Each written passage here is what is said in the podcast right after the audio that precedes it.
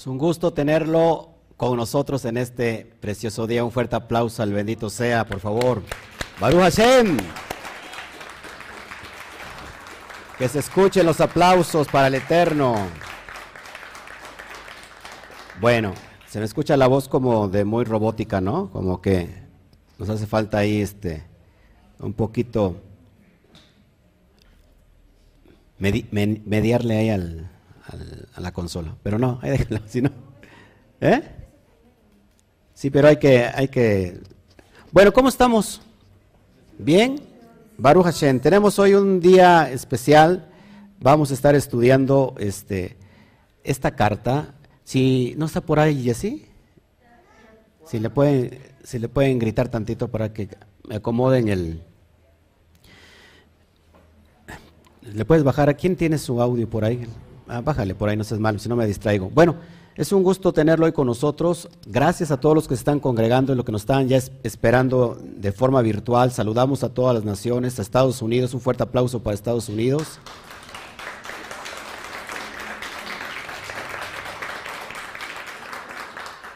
Híjole, qué, de veras, qué, ¿Qué va a decir la gente que nos está viendo de Estados Unidos? Y ahí está usted con su... Un aplauso para Estados Unidos, fuerte, eso.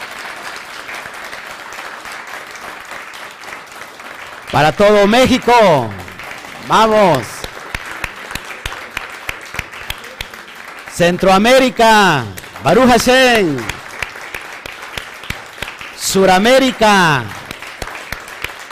Iberoamérica. Europa.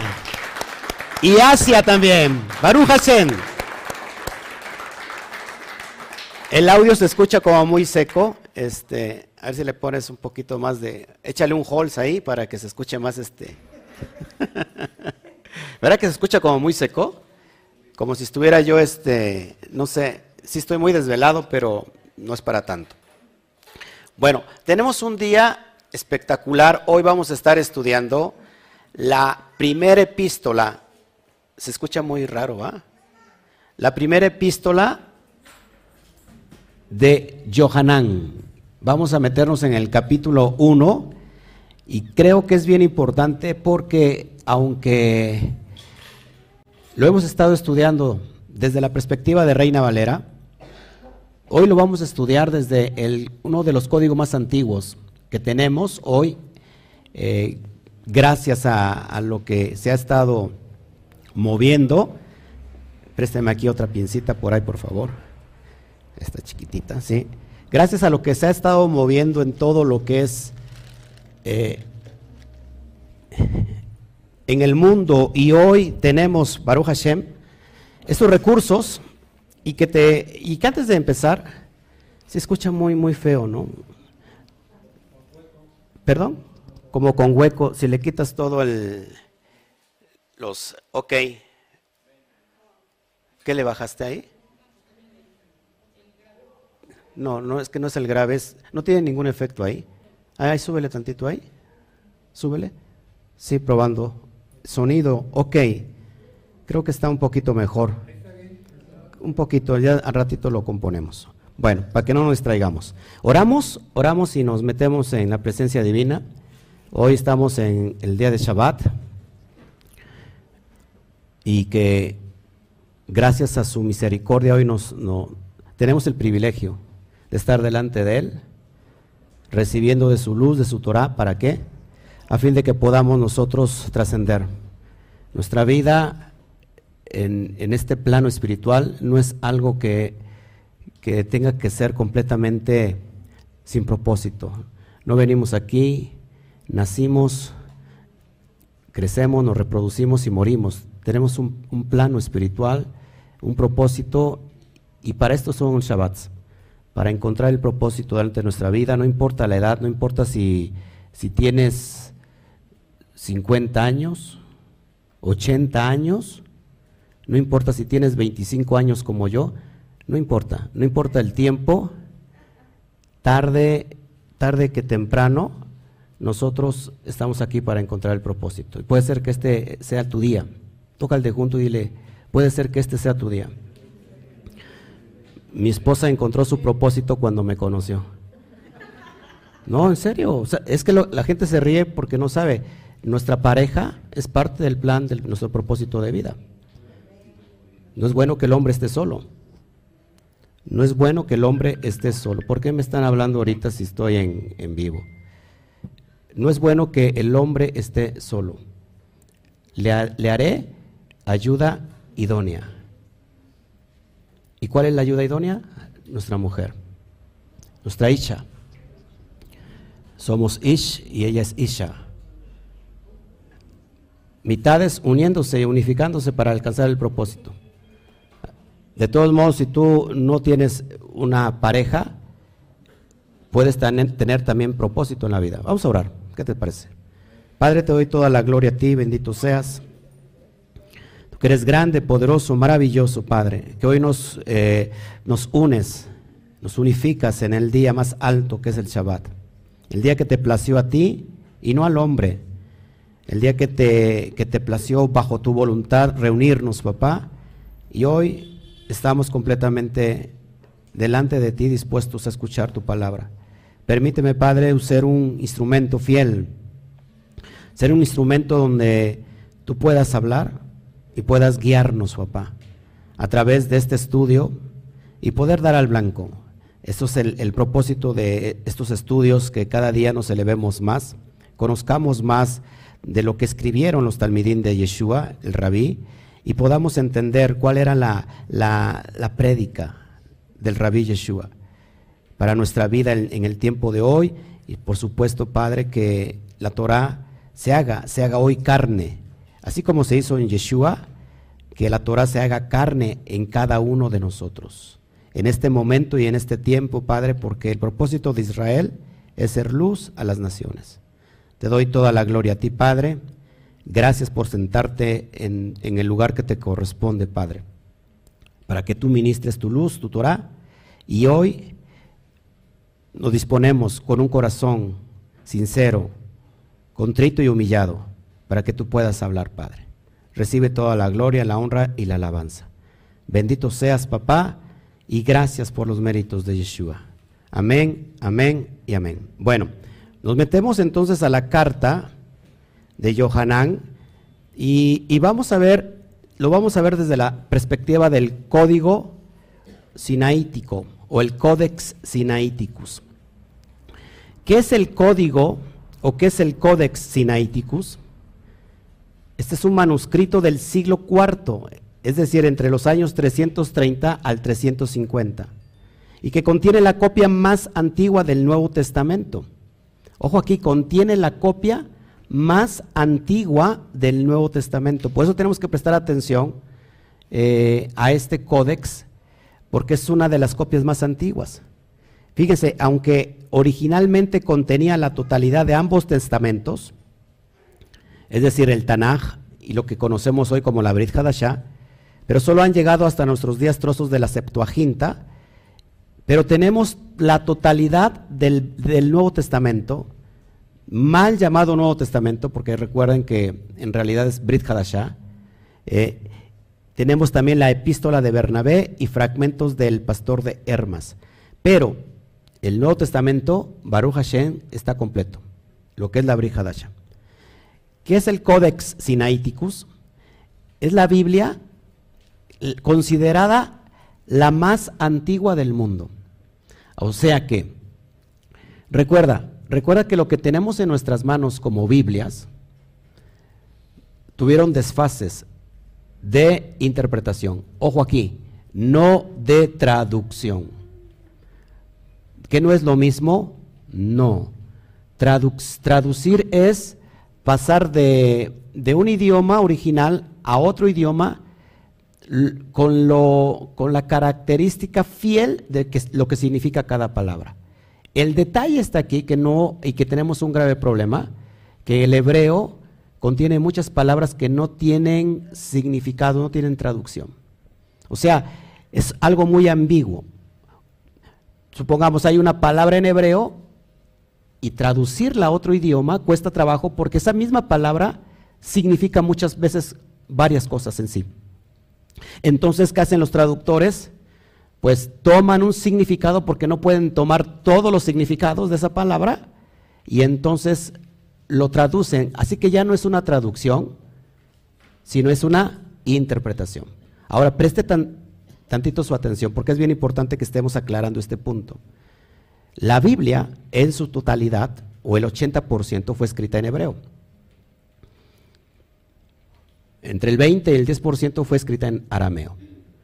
Pero la Biblia, al menos, perdón, la Torah, fue escrita completamente en hebreo. Tenemos los cinco libros de Moshe. ¿Qué pasa? ¿Cuál es la primera traducción o interpretación que tenemos de la Biblia hebrea? Ya se lo deben de saber. No. Ah, sí. La Septuaginta. ¿Cuándo sucede esto? ¿Cuándo pasa esto? 250 antes de la era común. Es decir, 250 antes de Cristo. ¿Por qué se traduce la Biblia hebrea al griego?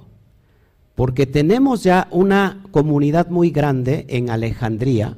¿Dónde queda Alejandría? Queda en Egipto. ¿Y qué hacía una comunidad judía en Alejandría?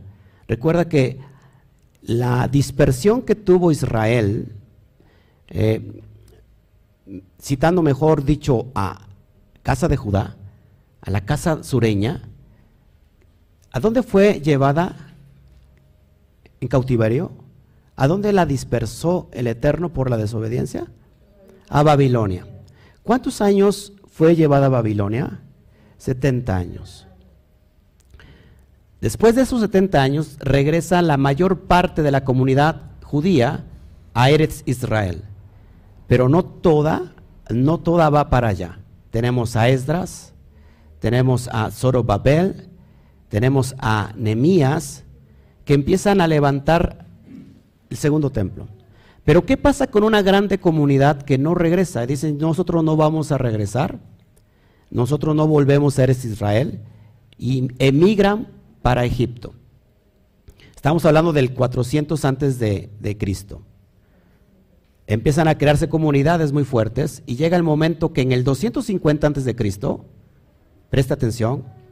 Había comunidades judías enteras que habían perdido hasta el idioma. Ya no hablaban hebreo. ¿Cuál era el lenguaje, el idioma que se hablaba en Alejandría?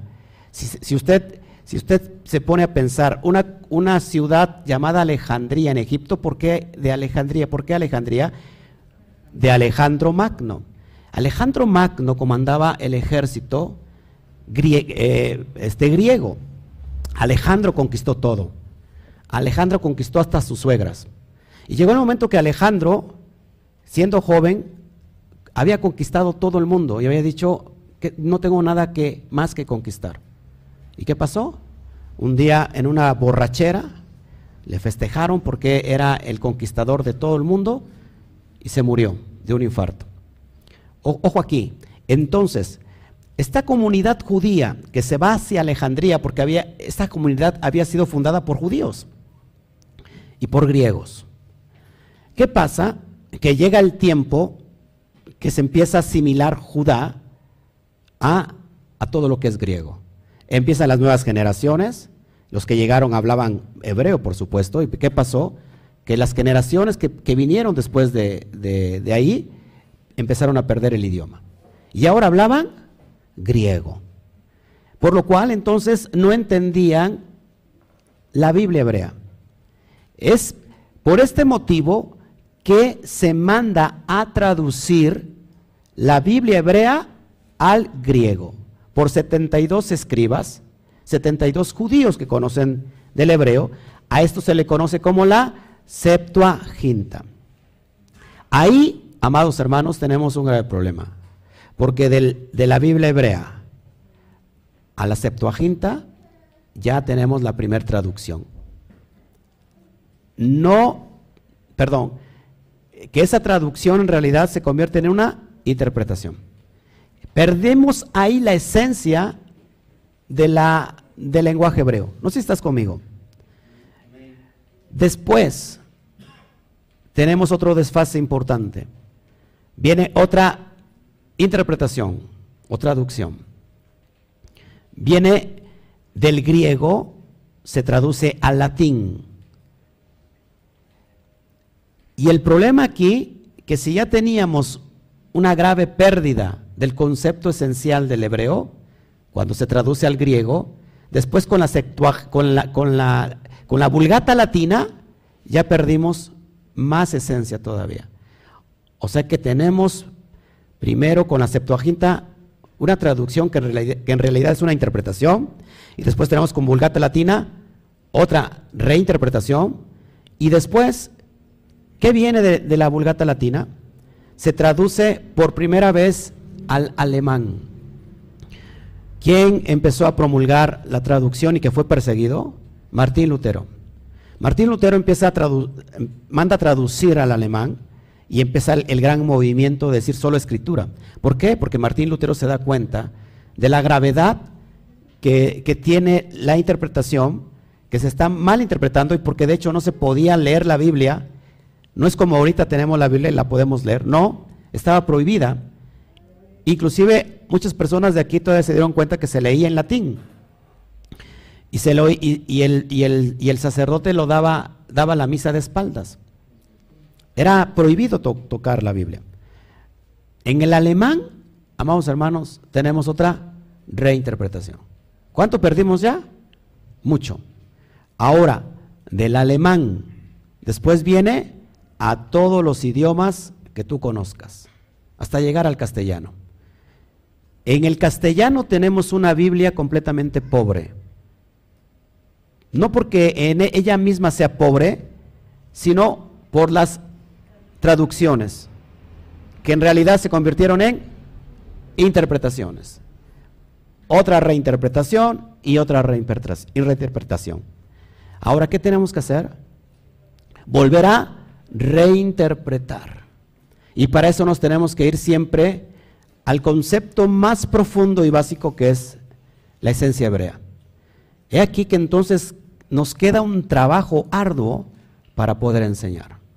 Cuando nosotros leemos Primera de Juan 1.1, o perdón, o Juan 1.1, en el principio era el verbo, y el verbo estaba con Dios, y el verbo era Dios, nosotros estamos interpretando literalmente de alguien que conoce a profundidad el hebreo y que tenemos que empezar a interpretar de acuerdo a la perspectiva que el judío, el rabino, quiso decir.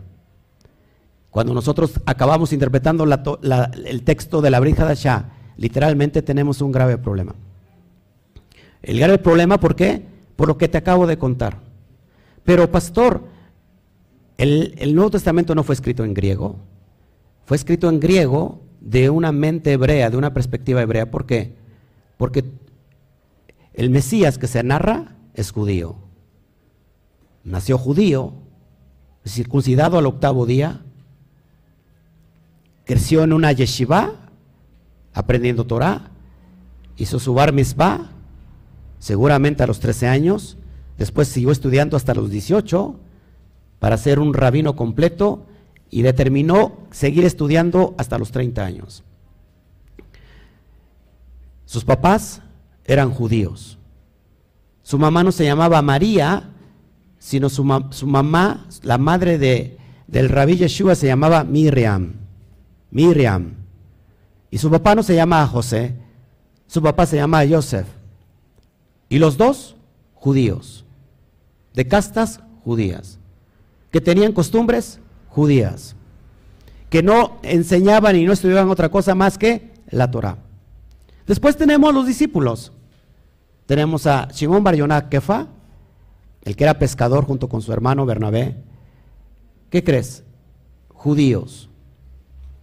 Estudiosos también a los pies de Johanán, el, inmersor de Juan el Bautista.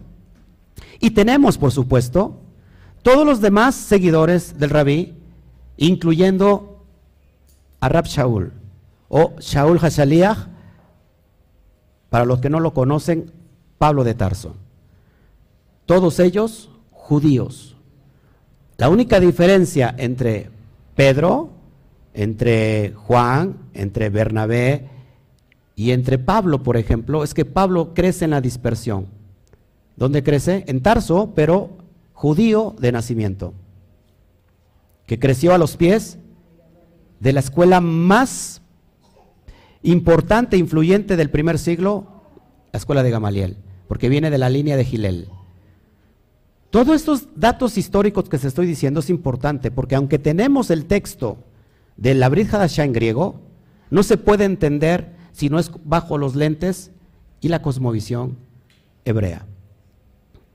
Cuando yo quiero interpretar de acuerdo a lo que yo creo y lo que yo conceptualizo, más en este tiempo, Amados hermanos, me pierdo de toda la naturaleza y la riqueza del texto del Nuevo Testamento.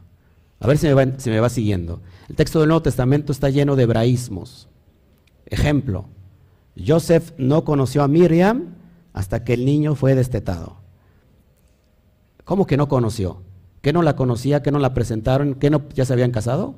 Conoció es un hebraísmo, amados hermanos, y lo vemos en el libro de Bereshit, de Génesis, que Adán conoció a Java.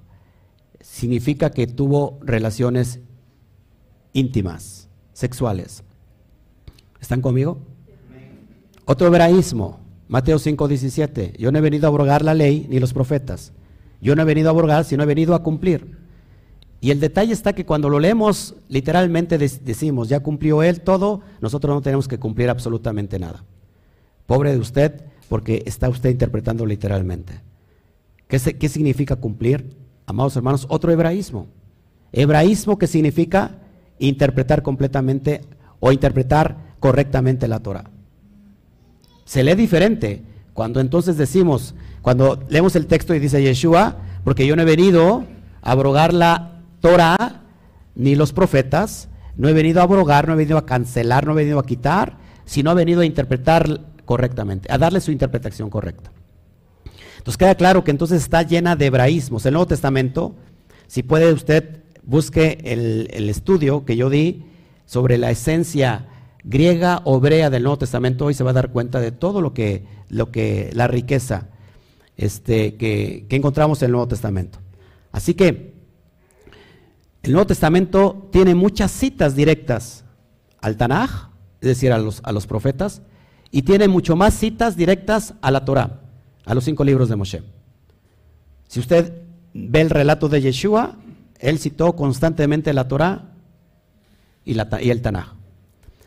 Entonces tenemos en nuestras manos, amados hermanos, los evangelios, el libro de Hechos, las epístolas paulinas y de todos los apóstoles, de un pueblo completamente judío, con costumbres judías no entra ninguna mentalidad cristiana, por mucho que la querremos meter. ¿Por qué no puede entrar una mentalidad cristiana? Porque no existía en ese momento el movimiento cristiano. El movimiento cristiano se empieza a gestar cerca, eh, pues puede, puede iniciar cerca del final del primer siglo. Estamos hablando de escritos, de escritos que suceden en el primer siglo. Entonces, ¿por qué nos ofendemos ¿Y por qué queremos decir, es que no tenemos que estudiar el hebreo porque fue en griego? ¿Cuál era el lenguaje? ¿Cuál era la lengua madre que se estableció en Jerusalén, la que hablaba la mayoría? El hebreo. ¿Cuál era el vulgo? El arameo. ¿Se hablaba el griego? Por supuesto, había un gran helenismo ya, ¿Y qué creen? No solamente se hablaba griego, también se hablaba latín. ¿Por qué? Porque ya estaba Roma ahí. Así que el lenguaje para las transacciones políticas eran en latín. El lenguaje para el vulgo, para el comercio, era en griego o en arameo. Pero el lenguaje para el estudio de la Torah era en hebreo. Creo que tiene mucho mayor experiencia, los apóstoles y el propio Yeshua, fíjense, la mayor evidencia la encontramos en Hechos 28, en Hechos donde Pablo narra que se le aparece Yeshua. Y escuché una voz que me hablaba en lengua griega, en lengua aramea, en lengua latina, en lengua hebrea. Que me hablaba en lengua hebrea y me dijo, Shaul, Shaul, ¿por qué me persigues? Creo que está clarísimo.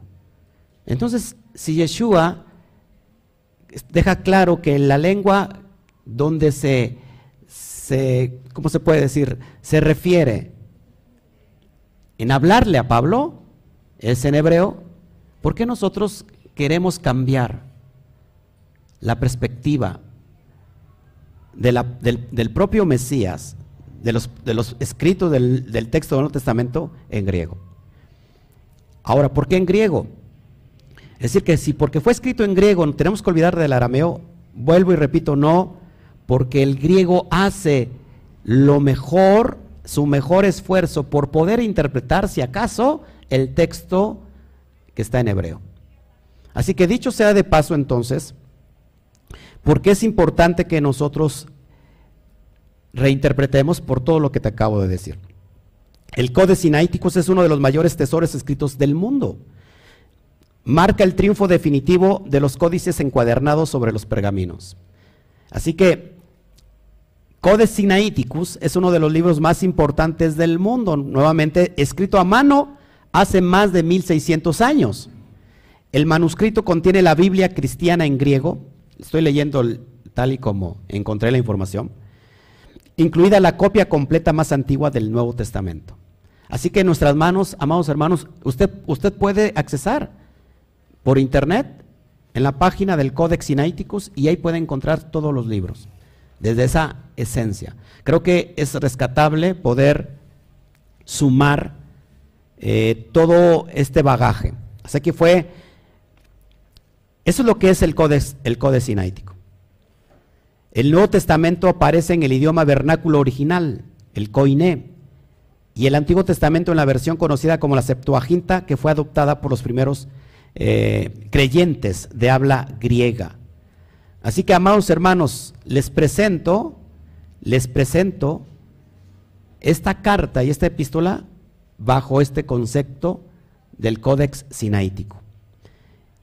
Fíjense, junto con el Códex Alejandrinus y el Códex Vaticanus, el Códex Sinaítico es uno de los manuscritos de mayor valor para la crítica textual del Nuevo Testamento en su versión griega. Lo que vamos a ver que lo que tenemos ahora mismo también es una traducción al español.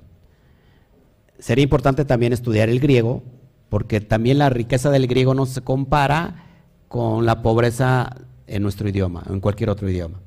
Pero el griego a su vez tampoco se compara con la mega riqueza del hebreo. Así que Vamos a iniciar entonces, Baruch Hashem, y nos metemos al primer versículo. Primera de Yohanan, verso 1. Se lee así, lo que era desde el principio, lo que hemos oído, lo que hemos visto con nuestros ojos, lo que miramos y palparon nuestras manos de la palabra de vida, se da cuenta que se parece mucho al Evangelio de Juan. ¿Cómo inicia Juan? En el principio. Así que, ¿quién es el autor de esta epístola? ¿Quién es el autor? Bueno, muchos refieren que el autor es Juan, el discípulo amado, pero otros dicen que no, que puede ser un seudónimo, pero que es un conocedor muy profundo de la Torah. ¿Qué significa, Juan? O mejor dicho, Johanán? Regalo de Dios, regalo de Elohim. Es lo que significa. ¿Para quién, ¿Para quién era esta carta?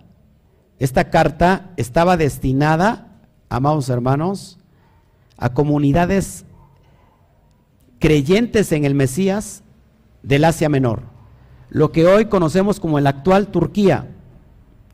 La tradición de la iglesia ha atribuido esta carta y el cuarto evangelio a Juan, el hijo de Zebedeo. Los argumentos que se han usado en contra de esta autoría parten del hecho de, que de ser Juan el apóstol, el escritor, hubiera aprovechado esto para darse oportunidad diciéndole explícitamente en el texto. Además, ofrece datos sobre la vida de Yeshua y el uso del plural sabemos que indicaría más bien una escuela o comunidad juánica. Así que, si se trata de Johanán, el discípulo amado, este es familiar de Yeshua. ¿Sabían ustedes que era familiar de Yeshua? Eran primos. A Johanán se le conocía como hijo del trueno. ¿Por qué saben por qué se le conocía hijo del trueno? Es como, ¿eh? Por su carácter explosivo. Muchos aquí hay, son conocidos como hijos de la guayaba. ¿Por qué son conocidos como hijos de la guayaba? Pues yo no sé por qué, ¿verdad? Pero Juan, conocido como hijo del trueno. ¿Cuándo se escribió esta carta, amados hermanos? ¿Cuándo se escribe esta carta? ¿Cuándo se escribe? Bueno, a, a finales del siglo primero. Es decir, posiblemente entre el año 85 al 95 del tiempo de la era común. Ya estamos a finales del siglo primero. Desde, ¿Desde dónde se escribe? Es importante. ¿Desde dónde se escribe? Desde Éfeso.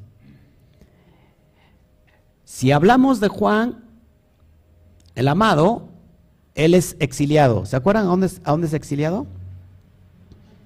A la isla de Patmos, donde finalmente muere. Así que estamos eh, entre estos tiempos que son muy claves, porque ya empieza a mezclarse una corriente gnóstica. De hecho, esta carta va para denunciar a esta corriente gnóstica. ¿Qué es el gnosticismo? ¿Alguien sabe qué es el... Bueno, aquí hay una persona que practicó gnosticismo, ¿no?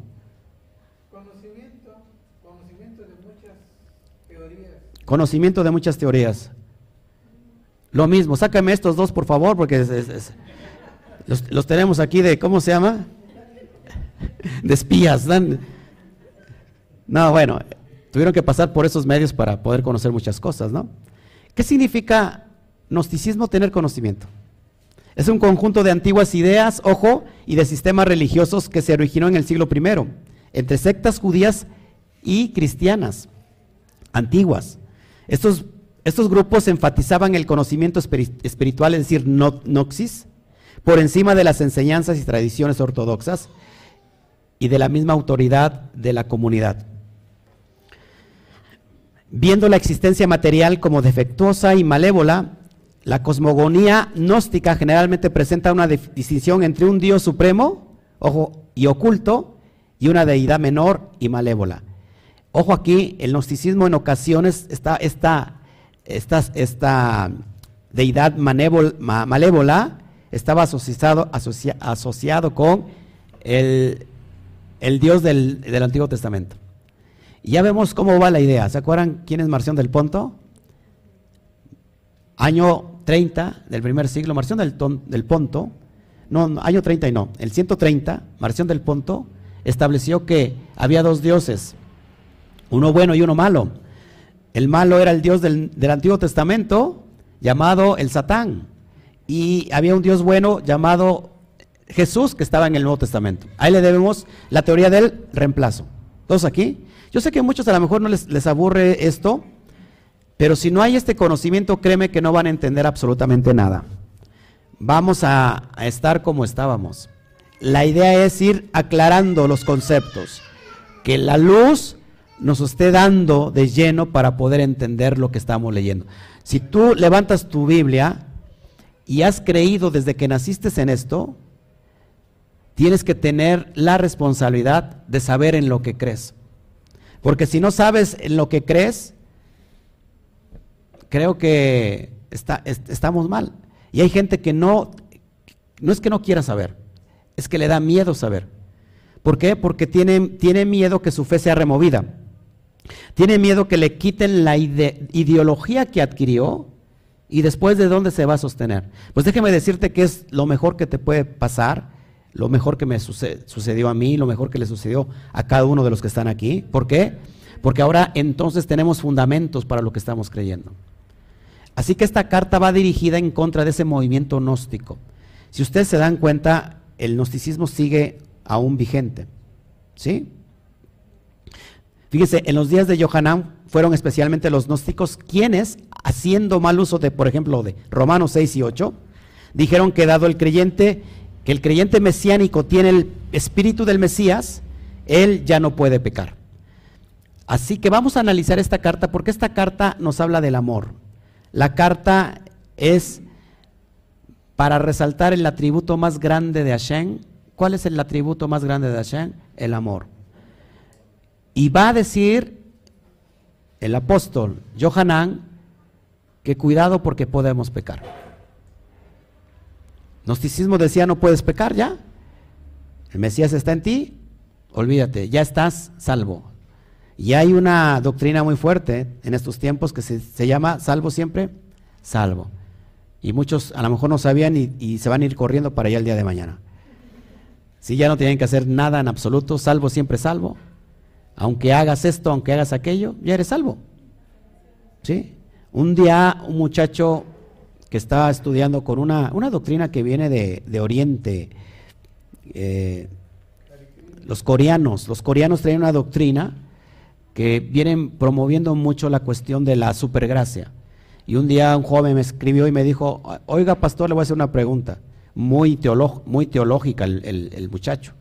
Si usted hoy, eh, si, hoy viniera Yeshua, en este, bueno, en ese momento me dijo, si hoy viniera Jesús y lo encuentra usted adulterando, fornicando con una mujer que no es su esposa, ¿usted sería salvo? La respuesta lógica, pues no. Y me dice, no, pues está mal, porque en, Jesús todos nuestros pecados han sido perdonados. Los pasados, los presentes y los futuros. Cerremos todo el changarro, vámonos. ¿No? Muchos dicen, ¿dónde le firmo? Me voy para allá. Les dije que se iban a ir para allá. El, resulta el resultado es que cada quien tiene que pagar por sus pecados. Entonces, ¿cómo Yeshua limpia el pecado. Ahorita lo vamos a ver desde la perspectiva original. Amén. Porque si no, imagínate, ya todos estamos, ya nos vamos, es más, ya nos ya viene la, la, la ¿cómo se llama? El arrebatamiento y pobre de los Israel, del pueblo de Israel y los judíos se van a quedar para el martirio. Vámonos nosotros. Qué triste realidad cuando eso que te contaron no es cierto. Es una verdadera fábula. Y mucha gente le tiene miedo a la fábula, pero mucha gente sabe que está viviendo una fábula y no quiere despertar. Así que volvamos al texto para ir entendiéndole. Entonces, lo que era desde el principio, ¿qué era desde el principio, mis amados hermanos? ¿Qué era desde el principio? Si traducimos en el hebreo, principio es Bereshit.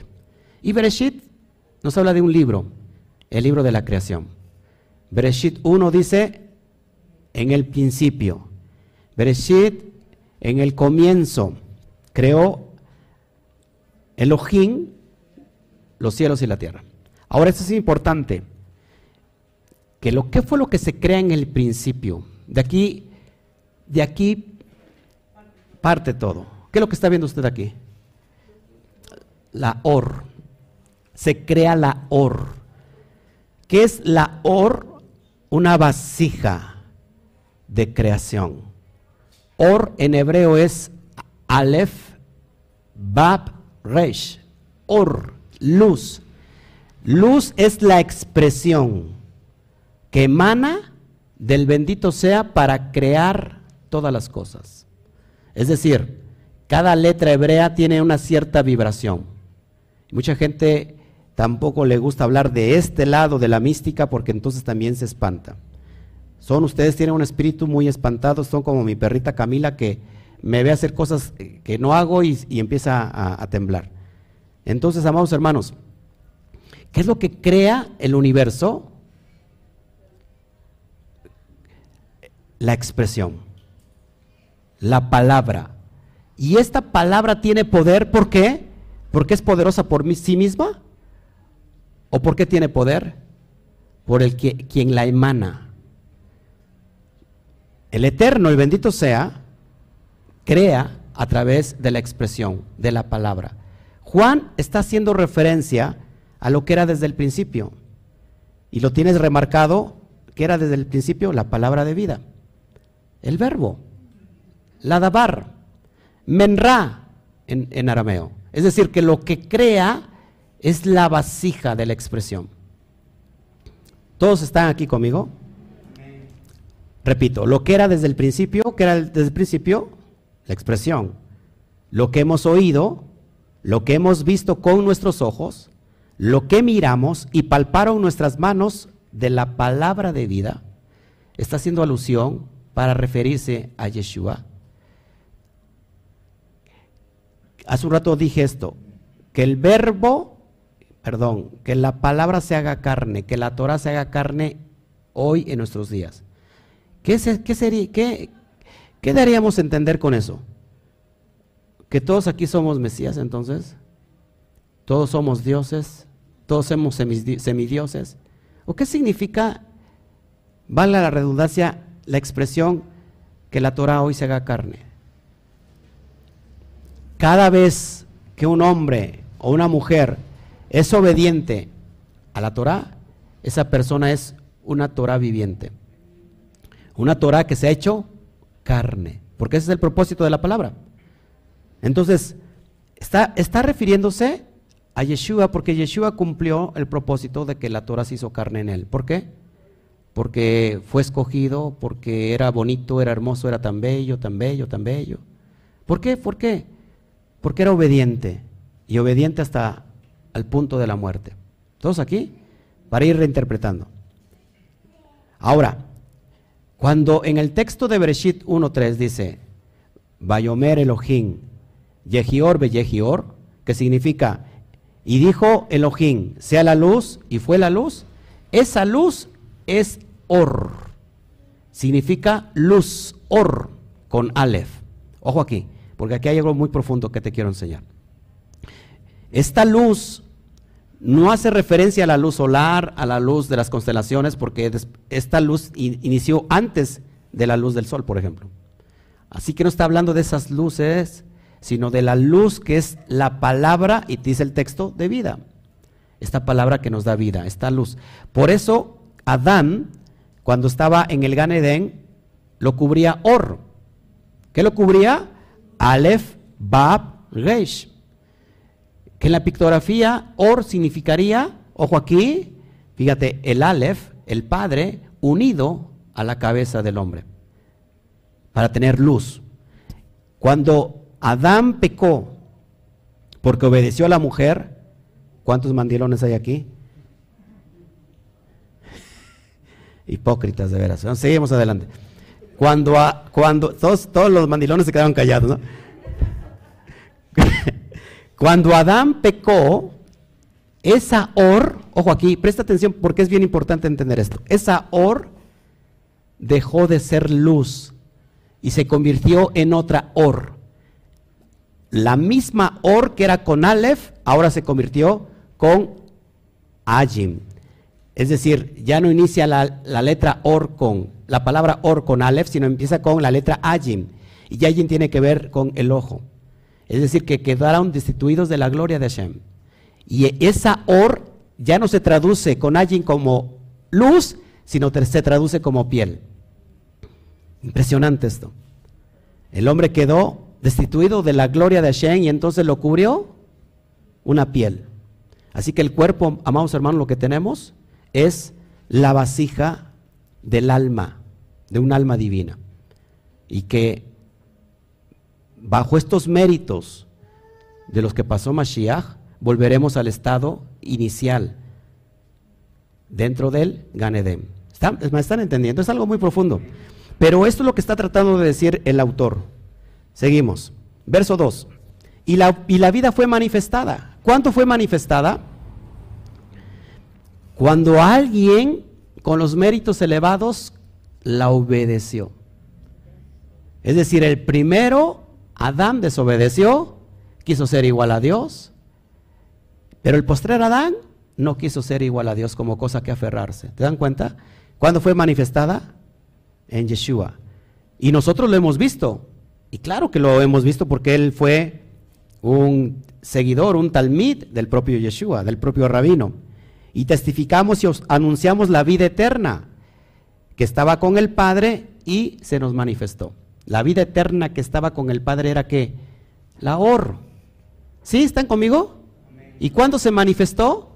Cuando alguien lo obedeció, lo puso por obra.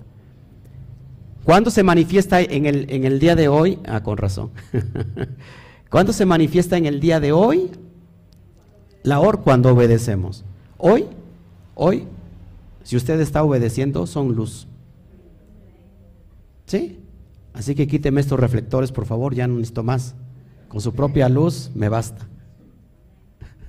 Seguimos adelante. Verso 3. Lo que hemos visto y oído, os lo declaramos, para que también vosotros tengáis comunión con nosotros, para que también vosotros tengáis comunión con nosotros. Y nuestra comunión ciertamente es con el Padre y, ahí sí, ya modúlale bien porque entonces por eso se, veía, se oía mal, y con, y con su Hijo, Yeshua el Mashiach. El Hijo es un título que no solamente le compete a Yeshua, Hijo es Israel, mi Hijo yo lo llamé desde Egipto, dice el Padre. Hijo es aquel que nace de una manera sobrenatural. Tiene el título de Bar Elohim o Ben Elohim. Tenemos el caso de Yisach, Bar Elohim, Ben Elohim. Tenemos el caso de Sinsón o Sansón. Nace de una manera sobrenatural, es considerado Ben Elohim. Samuel, Shmuel, nace también de una manera sobrenatural, es considerado Ben Elohim. Así que todos los que obedecen la Torah son considerados también Ben Elohim. A todos los que creen en Él, en su nombre, el Padre les da la potestad de convertirse o ser hechos hijos del Padre, hijos de Elohim, Ben Elohim. ¿Se dan cuenta que es un título, hijo? En este caso, el estado mesiánico es un hijo. Y en este caso, Yeshua lo ha manifestado a través de la obediencia. ¿Estás conmigo? Verso 4. Y estas cosas les escribo para que tu gozo sea completo. Es decir, amados hermanos, no tenemos necesidad de ninguna otra corriente filosófica. Necesitamos creer eh, que Yeshua cumplió los méritos mesiánicos y cómo es posible que entonces todas las reuniones no estén, perdón, todas las reuniones no estén naciones, todas las naciones no estén reunidas. ¿Cómo es posible? ¿Cómo es posible que entonces todavía haya guerra y no haya paz? ¿Cómo es posible que muchas profecías que se tenían que cumplir con en la era mesiánica no se han cumplido? Si nos ponemos a pensar, alguien te podría decir, Yeshua no es el Mesías. Por eso Judá sigue esperando al Mesías. Que este día será otro punto de análisis, pero claro, por supuesto que hay dos partes que se tienen que cumplir. La primera se cumplió y la segunda está por cumplirse a su regreso. Verso 5. Y este es el mensaje que hemos oído de él. ¿Cuál es el mensaje que hemos oído de él? Y os declaramos de nuevo, Dios es luz Hashem es Or. Y tinieblas en él no hay. Tinieblas en él no hay. Él creó todo.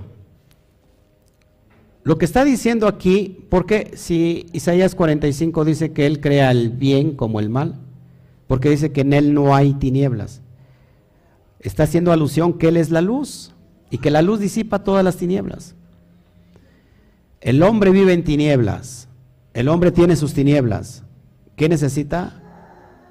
La luz de la Torah para que esta persona, este hombre, esta alma pueda seguir siendo elevada.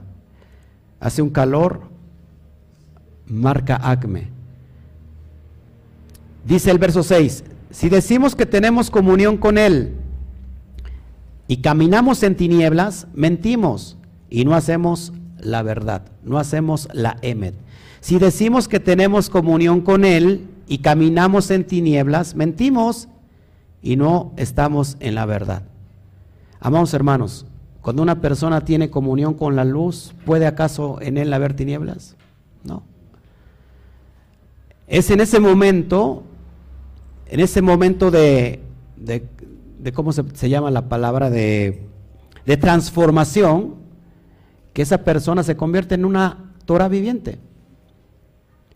¿Por qué? Porque en él no hay tinieblas.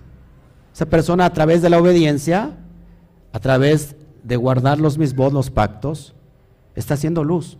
El propósito de Israel es ser luz a las naciones.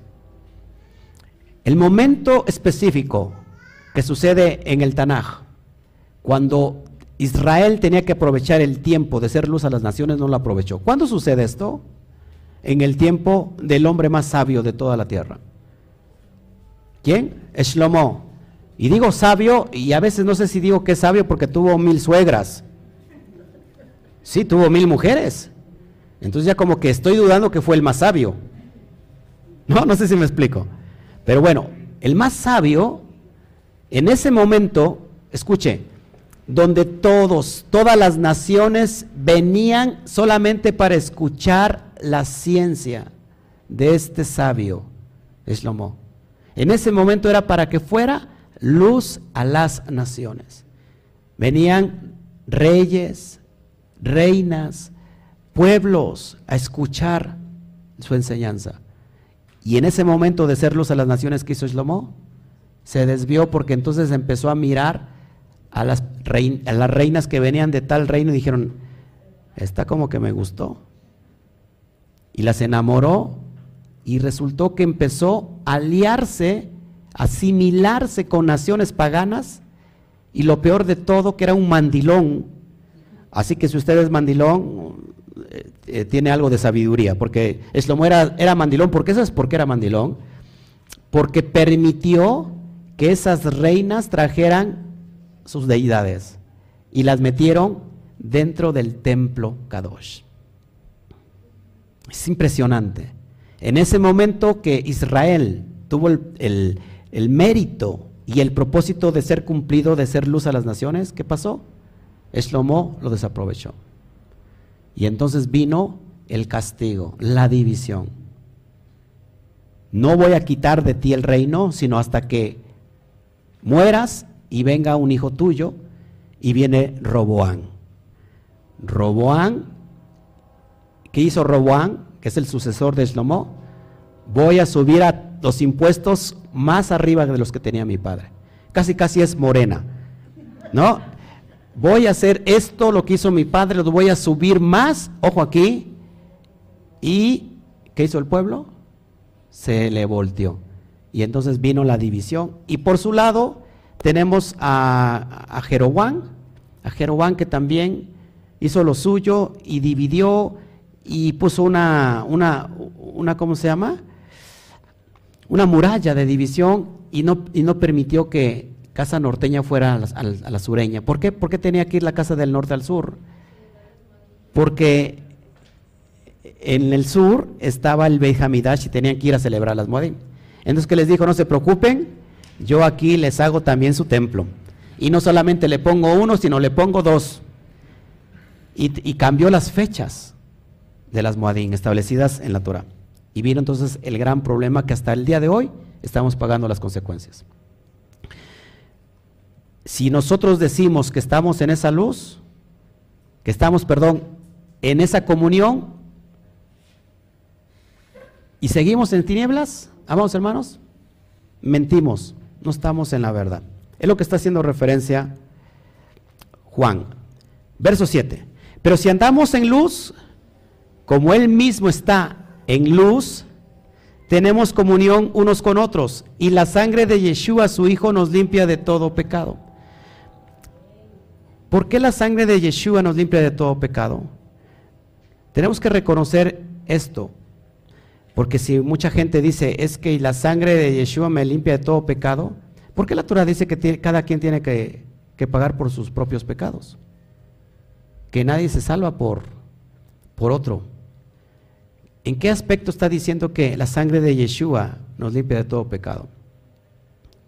Amados hermanos, si no conocemos el contexto Por ejemplo, eh, en, en lo que es Rabá Shemot, que son los libros del Midrash, dice que la sangre de que expiaba el pecado. Esa es una alusión a eso. Aparte, recuerda que la sangre de un justo sirve para expiar toda una generación. Esto está clarísimo en el judaísmo. ¿Qué significa entonces que aquel que es limpiado por ese justo, significa que entonces ya no tiene que hacer, hacer nada? Significa que tiene que hacer absolutamente todo. Es decir, estás limpio, no te vuelvas a ensuciar. No sé si me explico. Cuida entonces ahora lo que haces. Si no guardabas la ley, la Torah, guárdala. Si estabas transgrediéndola, porque el pecado tenemos, el mismo Juan dice en primera de Juan 3.4, dice que el pecado es transgresión a la ley. El mismo Juan dice, entonces, ¿cómo andar en tinieblas cuando, transgredes? Cuando transgredes? Pero si estás, si estás en la luz y la sangre de Yeshua, del justo, y bajo ese mérito eres limpio, no sigues transgrediendo entonces la Torah. De eso está hablando Juan. Seguimos. Verso 8. Si decimos que no tenemos pecado, nos engañamos a nosotros mismos y la verdad no está en nosotros. Si nosotros decimos que no tenemos pecado, nos engañamos a nosotros mismos y la verdad no está en nosotros. Así que vamos hermanos, Johanán está diciendo, está conociendo la naturaleza del ser humano. El ser humano tiende a través del Yetzer Hará hacia la inclinación hacia el mal. Y constantemente hay una lucha. Pero si estamos en comunión con el Eterno y con la enseñanza del Rabí Yeshua, nosotros vamos a andar en luz y no en tinieblas. Así que si alguien se estaba vanagloriando y diciendo yo no tengo, yo no tengo pecado, no necesito la sangre del Mashiach, entonces significa, dice, ¿sabes qué? Te estás engañando. Porque todos, ¿a qué hace referencia? Al pecado, a la transgresión del primer Adán. La justificación del sádic, del postrer Adán, es la que nos limpia de esa transgresión. No sé si me está entendiendo. Seguimos. Verso 9. Si, si, si confesamos nuestros pecados, fiel y justo es Él para perdonarnos los pecados y limpiarnos de toda maldad. Ojo aquí, que la palabra griega homologeo se, traduce como reconocer o como confesar. Si, si, decimos, si nosotros reconocemos nuestros pecados, suena diferente ya, ¿verdad? Si nosotros reconocemos nuestros pecados, fiel y justo es Él para perdonarnos. Es decir, que si nosotros decimos lo mismo acerca de nosotros, de nuestros pecados, como lo hace Elohim, a saber que nuestros pecados son verdaderamente pecaminosos, y si tenemos el tipo de dolor piadoso que conduce al arrepentimiento, ojo aquí, entonces nosotros seremos perdonados. Parece un enredo, pero en verdad no lo es. Porque mucha gente dice, ¿sabes qué? Confía tus pecados y ya con eso están perdonados. No es la acción de, confesar. La acción es de que cuando lo confiesas lo reconoces. Reconoces que estás mal, que estás sucio y que estás de acuerdo a lo que el Padre dice de los pecados. Y entonces vamos a dónde? A la Teshuvah. Para que seamos qué? Perdonados. Si decimos que no hemos pecado, le hacemos mentiroso y su palabra no está en nosotros. ¿Por qué? Porque en este tiempo algunos decían que no reconocían a Mashiach. ¿Cuál es el, el, motivo también, el propósito de esta carta? Que reconozcan a Yeshua como el Mashiach. Y muchos decían, no necesitamos de él porque nosotros somos limpiados por nuestros propios méritos. El detalle está que no es por obras para que nadie se gloríe. Y es que cada quien estaba haciendo obras de acuerdo al rabino en cuestión. Es decir, un rabino les decía, tienes que hacer esto, tienes que hacer aquello. Y habíamos, había dos escuelas, dos corrientes en ese tiempo. Una decía una cosa y la otra decía otra cosa. Leyes establecidas para guardar el Shabbat. Una escuela decía una, unas cosas y, la, y otra escuela decía otras cosas. Todos aquí. Y decían, no necesitamos a Yeshua, el Mashiach, para el perdón de nuestros pecados. Pero en la profundidad de lo que significa el postrer Adán, amados hermanos, es decir, que la sangre de este justo, de este sadik, estaba removiendo lo que causó y lo que provocó a Adán. Es lo que se está refiriendo. Así que el propósito es reconocer a Yeshua. En este momento no lo reconocían. Y en este momento del día de hoy, no lo siguen reconociendo. Ahora, porque Yeshua, y por sus méritos, y porque lo reconozco, repito, no tengo que guardar absolutamente nada. Es decir, ya yo ya estoy limpio y todo, ya. Para empezar, ¿para quién va dirigida esta carta? A creyentes. En el primer siglo, ¿creyentes de qué? De Yeshua. Y estos creyentes, ¿qué creen? ¿Qué siguen? ¿Qué llevan? La Torah. Guardan el Shabbat, guardan las leyes dietéticas, guardan las Moadín. Esos son los creyentes, para ellos son la palabra. No para alguien que de repente en el siglo XX, el siglo XXI, oye esto y dice, esto es para mí, yo ya soy limpio. ¿Sí me estoy entendiendo? Así que si nos remontamos ese tiempo y estamos escuchando el mensaje como esos creyentes ahora nosotros, nos está, certificando que nosotros, bajo esos méritos que anduvo el Sadik, tenemos que andar nosotros para que nuestros pecados sean perdonados. ¿Estás conmigo? Verso, y con eso terminé con el verso 10.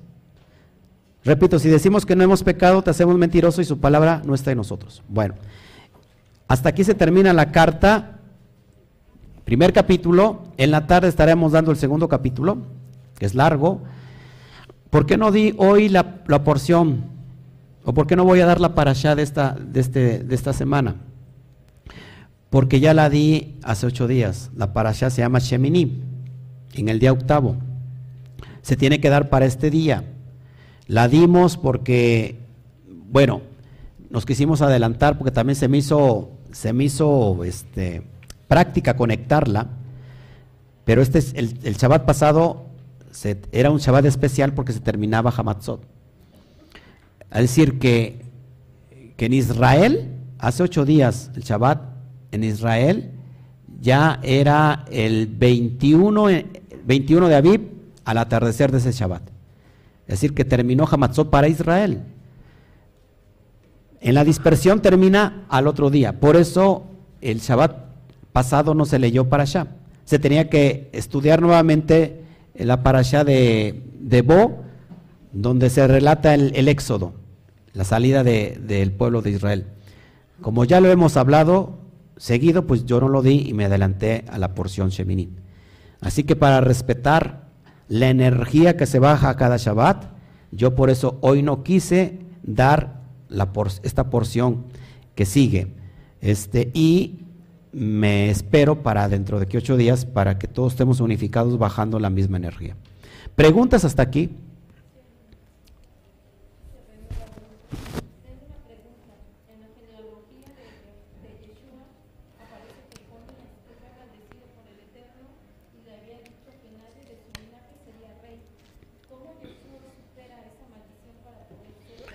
Sí, hay una, hay una maldición que encontramos en el Tanakh sobre Jeconías.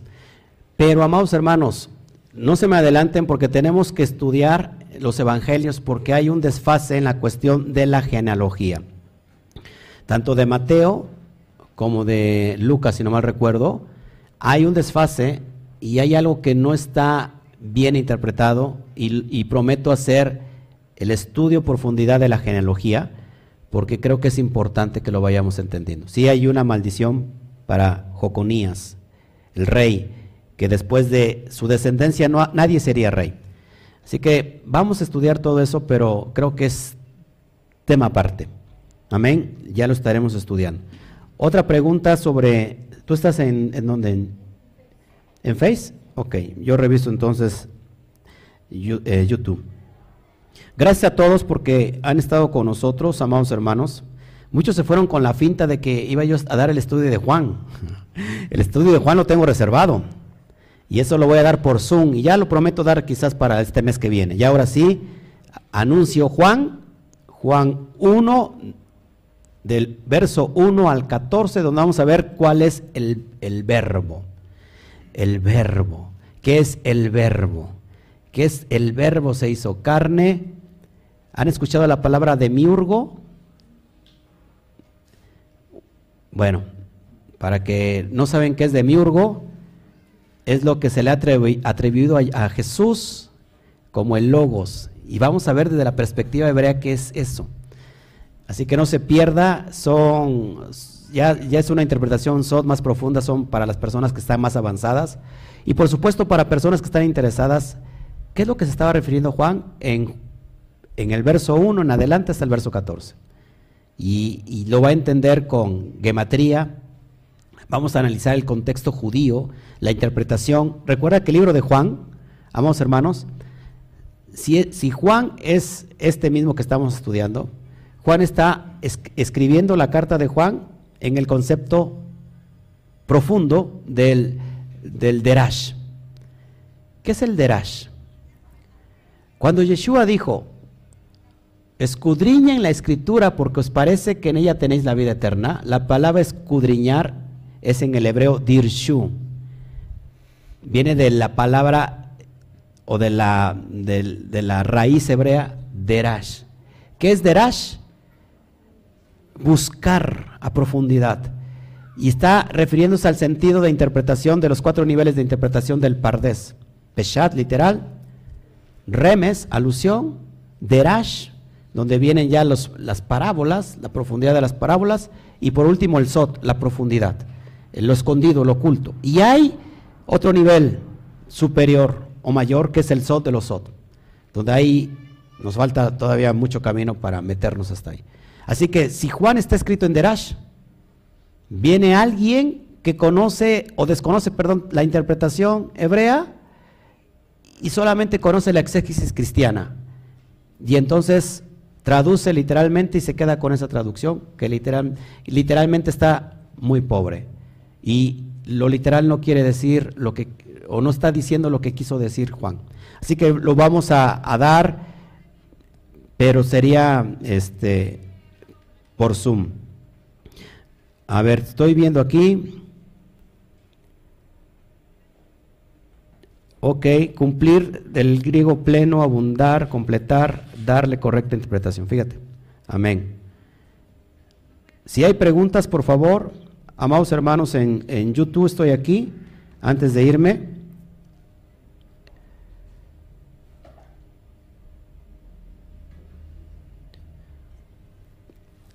Aquí Minerva Godínez, no le entendí, dice, terrible, qué lástima teniendo tanta sabiduría, pero no sé, no sé a quién hace referencia, si a mí o qué. Bueno, a Salomón, ¿verdad? Yo nada más tengo una mujer y nada más tengo una suegra. Ya con eso me basta, ya para qué más.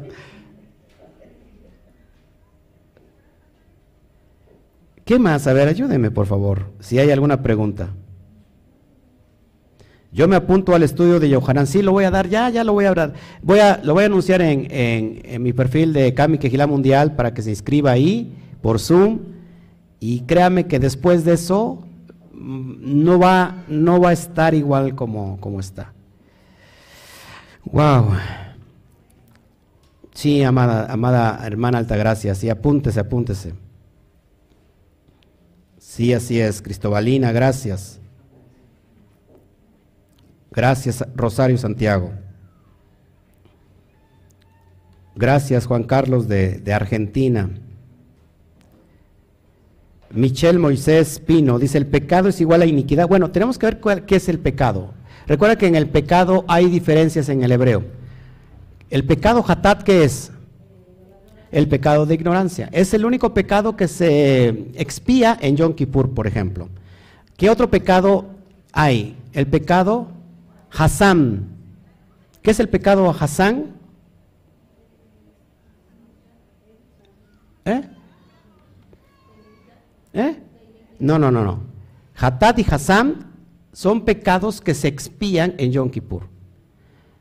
¿Qué es el pecado de iniquidad?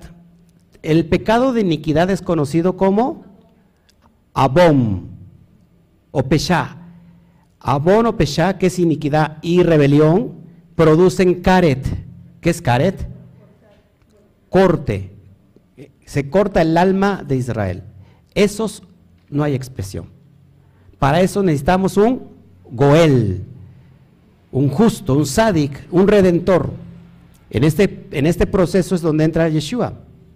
Es decir, que si tú estás caret, cortado por el pecado de iniquidad el pecado de rebelión, ¿qué es lo que hace Yeshua? Que de ambos pueblos hizo uno.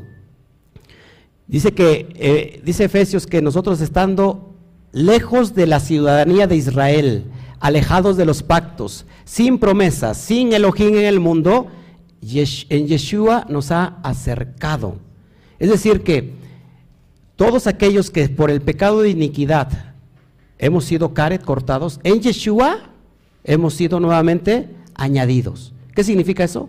Que ya no tienes, no, no tienes que volver a pecar, a hacer iniquidad. Iniquidad es el pecado de continuo. Iniquidad significa, viene de la palabra anomía, eh, del griego anomía, y a significa sin y nomos significa ley, es decir, aquellos que están sin ley. Así que una cosa es el pecado de ignorancia, hatat, que tú erres, peques por ignorancia, y son los que se, de alguna manera, se limpian en Yom Kippur. Es importante, amados hermanos, que en Yom Kippur se, expía el pecado hacia el Eterno por ignorancia, no hacia el prójimo. Por eso antes de Yom Kippur nos tenemos que poner a cuentas. ¿Se acuerdan cuando venía alguien con la, con la ofrenda y Yeshua le dijo, deja tu ofrenda en el altar, pero antes de que la deposites, ve y ponte de acuerdo con tu enemigo. Perdónense. Por eso que en Yom Kippur, que es referencia al tiempo postrero, al día del juicio, nosotros tenemos que tener limpio nuestro corazón de cualquier, de cualquier eh, no sé, ¿cómo se puede decir? Rencor hacia mis hermanos, así, hacia mis, a mis prójimos. Y en, y en ese día tenemos la oportunidad porque el pecado de ignorancia se ha removido en ese momento. Así que esa es la importancia de saber eh, diferenciar entre los, las palabras hebreas. Amén. Gracias, Tibisay, gracias.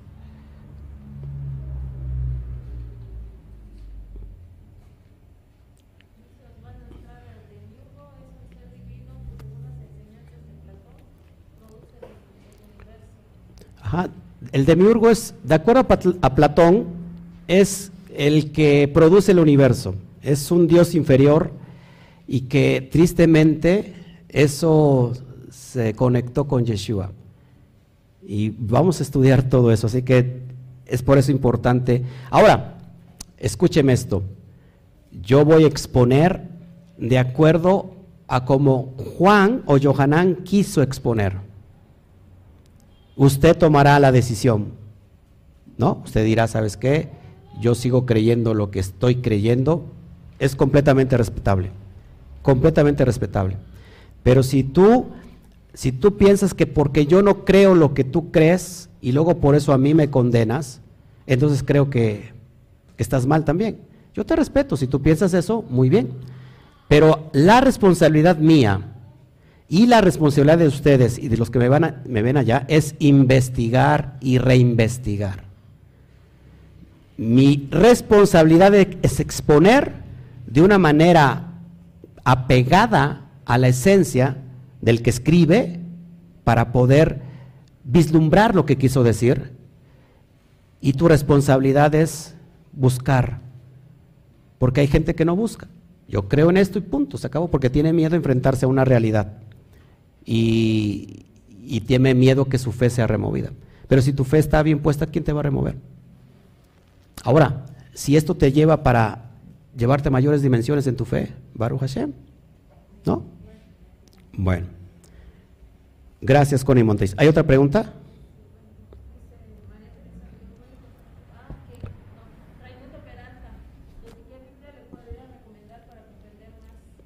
Raimundo Peralta, ¿qué Biblia?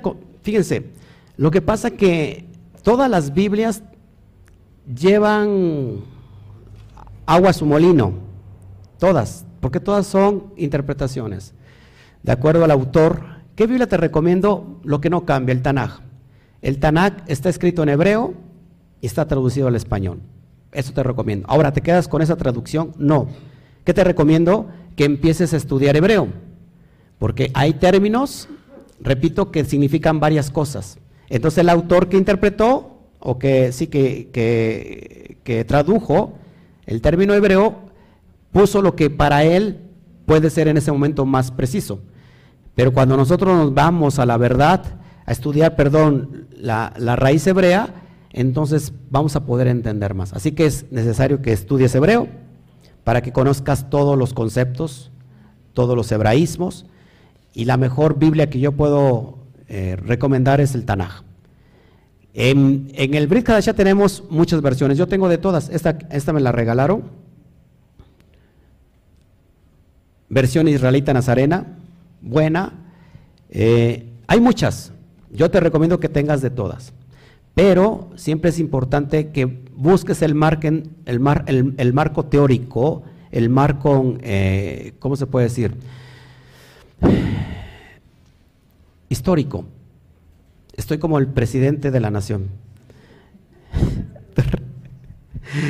No fluyo ahorita, será el calor. Ah, se está pegando, pegando. ¿Alguien más, por favor, para que ya me vaya yo de aquí?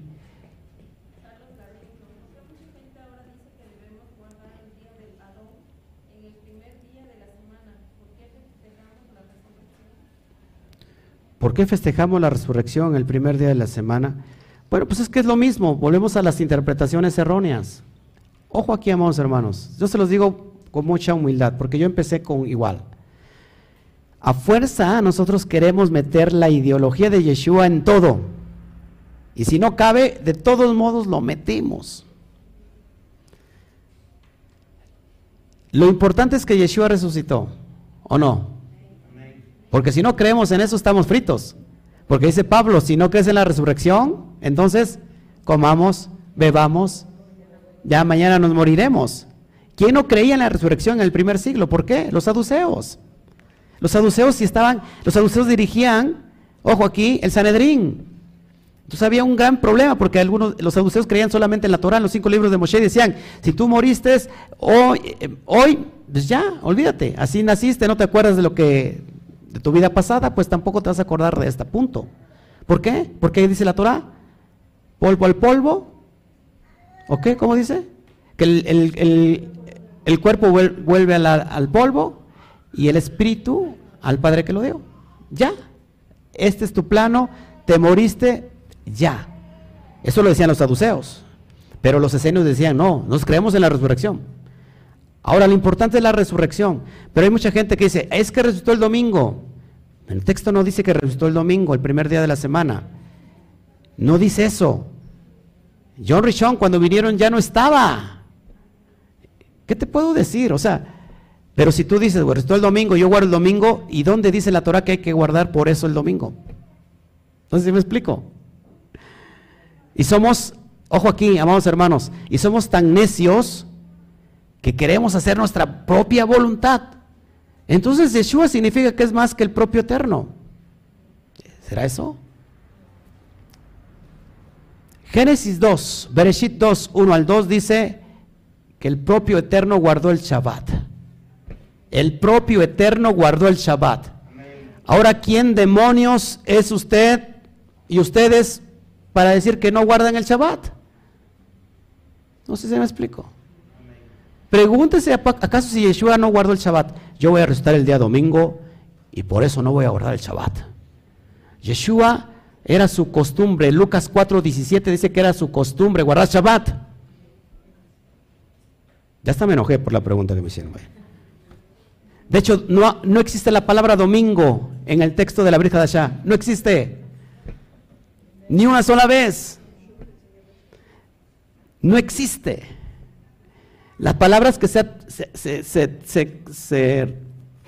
se, mal traduce porque dice que en Hechos se reunieran los apóstoles en el primer día de la semana. No dice primer día de la semana en griego, dice en el, en el John, ojo aquí, Niatón Sabatón. Tengo tantos datos. Niatón Sabatón. Y significa en el primero de los sábados, no en el primer día de la semana. Así que todos esos contextos quedan tirados. Pero nosotros no guardamos el Shabbat. No, nosotros no guardamos Shabbat. El Shabbat nos guarda a nosotros. Así que bueno, así que si quieren, déjalos que sigan con su desobediencia. Total, además, Shabbat no tiene nada que ver con nada religioso. Shabbat tiene que ver con un código elevado. Punto. Si tú quieres estar elevado y, obtener las riquezas por guardar Shabbat, yo he sido próspero por guardar Shabbat. Si tú quieres hacerlo religiosamente, bueno, también es respetable. Y ya me voy. Ya me voy porque no, no invitan nada.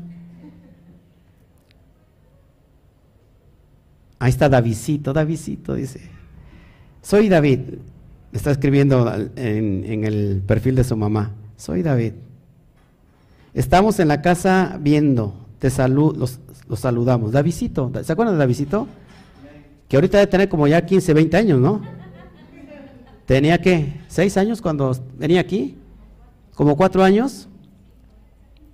¿Cuánto tiempo que no tiene? ¿Que no viene? Como 8 meses, ¿no? Davidito, trae de las orejas a tu mamá y a tu papá. Por favor. ¿Qué más? Bueno, ya me voy. ¿Alguna pregunta aquí? ¿No? ¿Todo estuvo claro o, por qué les veo con cara de fuche?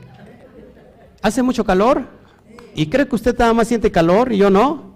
Yo también siento calor y aquí me estoy rostizando como pollo. ¿No? ¿Hay preguntas o no? ¿De veras? Gracias a todos que nos están saludando, gracias por los que nos estuvieron con nosotros, los que nos vieron. Baruch Hashem, regresamos a rato con el, capítulo 2, no se nos vaya. Creo que vamos a, ahondar, más en la luz. Y este, y bueno, no me despido, nos conectamos, eh, nos quedamos a comer aquí y nos despejamos un tantito. Hoy podemos comer allá afuera, en el patio bonito. Ahí, ahí abajo de la, del azúcar que tenemos ahí. ¿No? Bueno. Sí. Yo creo que muchos problemas de las traducciones es que todos partieron del griego y el griego koiné se quedó con 5.300 palabras. Ya no había más. En el griego koiné se quedaron con 5.300 palabras. Ya no había más. Hay que agarrar de aquí y de allá para empezar a entender. Pero ¿para qué hacemos eso? Mejor vámonos a la perspectiva hebrea. ¿Sí? A la, raíz misma. Ojo aquí. La raíz sustenta lo que no se ve. ¿Qué estás viendo ahí? El árbol. ¿Ves la raíz? No. Sin embargo, la raíz sustenta el árbol que se ve. Así que nosotros tenemos que ir a la raíz. Somos juzgados porque ahora vamos a estudiar el hebreo. ¿Acaso alguien es juzgado porque va a estudiar inglés? Ay, mira ese pagano inútil, va a estudiar inglés ahí a la, universidad. ¿Ha, visto, escuchado eso de alguien? Es más, wow, qué bueno, mira, va a aprender otro idioma. Ah, pero tú vas a aprender hebreo y mira, ahora mira ese religioso, incircunciso filisteo, estudiando hebreo, ¿no? Judaizante, ¿no? Judaizante. Como si fuera algo malo. Cuando en el hebreo está la verdad. Verdad en hebreo, emet. ¿Cuánto vale emet? 441. 4 más 4 más 1 igual a 9. 9 es el valor de la verdad. Multiplicas 9 por cualquier cantidad, te da 9. Y, el, resultado final lo sumas sus dígitos entre sí y te da 9 por cualquier cantidad. Es decir, que la verdad nunca cambia. ¿Y por qué nos juzgas por estudiar hebreo? ¿A poco, acaso yo te juzgo por estudiar francés a lo mejor? Bueno, pues ya me voy, ya me enojé. Nos vemos a ratito, que el Eterno te bendiga, Baruch Hashem, y un fuerte aplauso, y les decimos un fuerte Shabbat Shalom a la cuenta de 3, 1, 2, 3, Shabbat Shalom. Aplaude bien fuerte, nos vemos.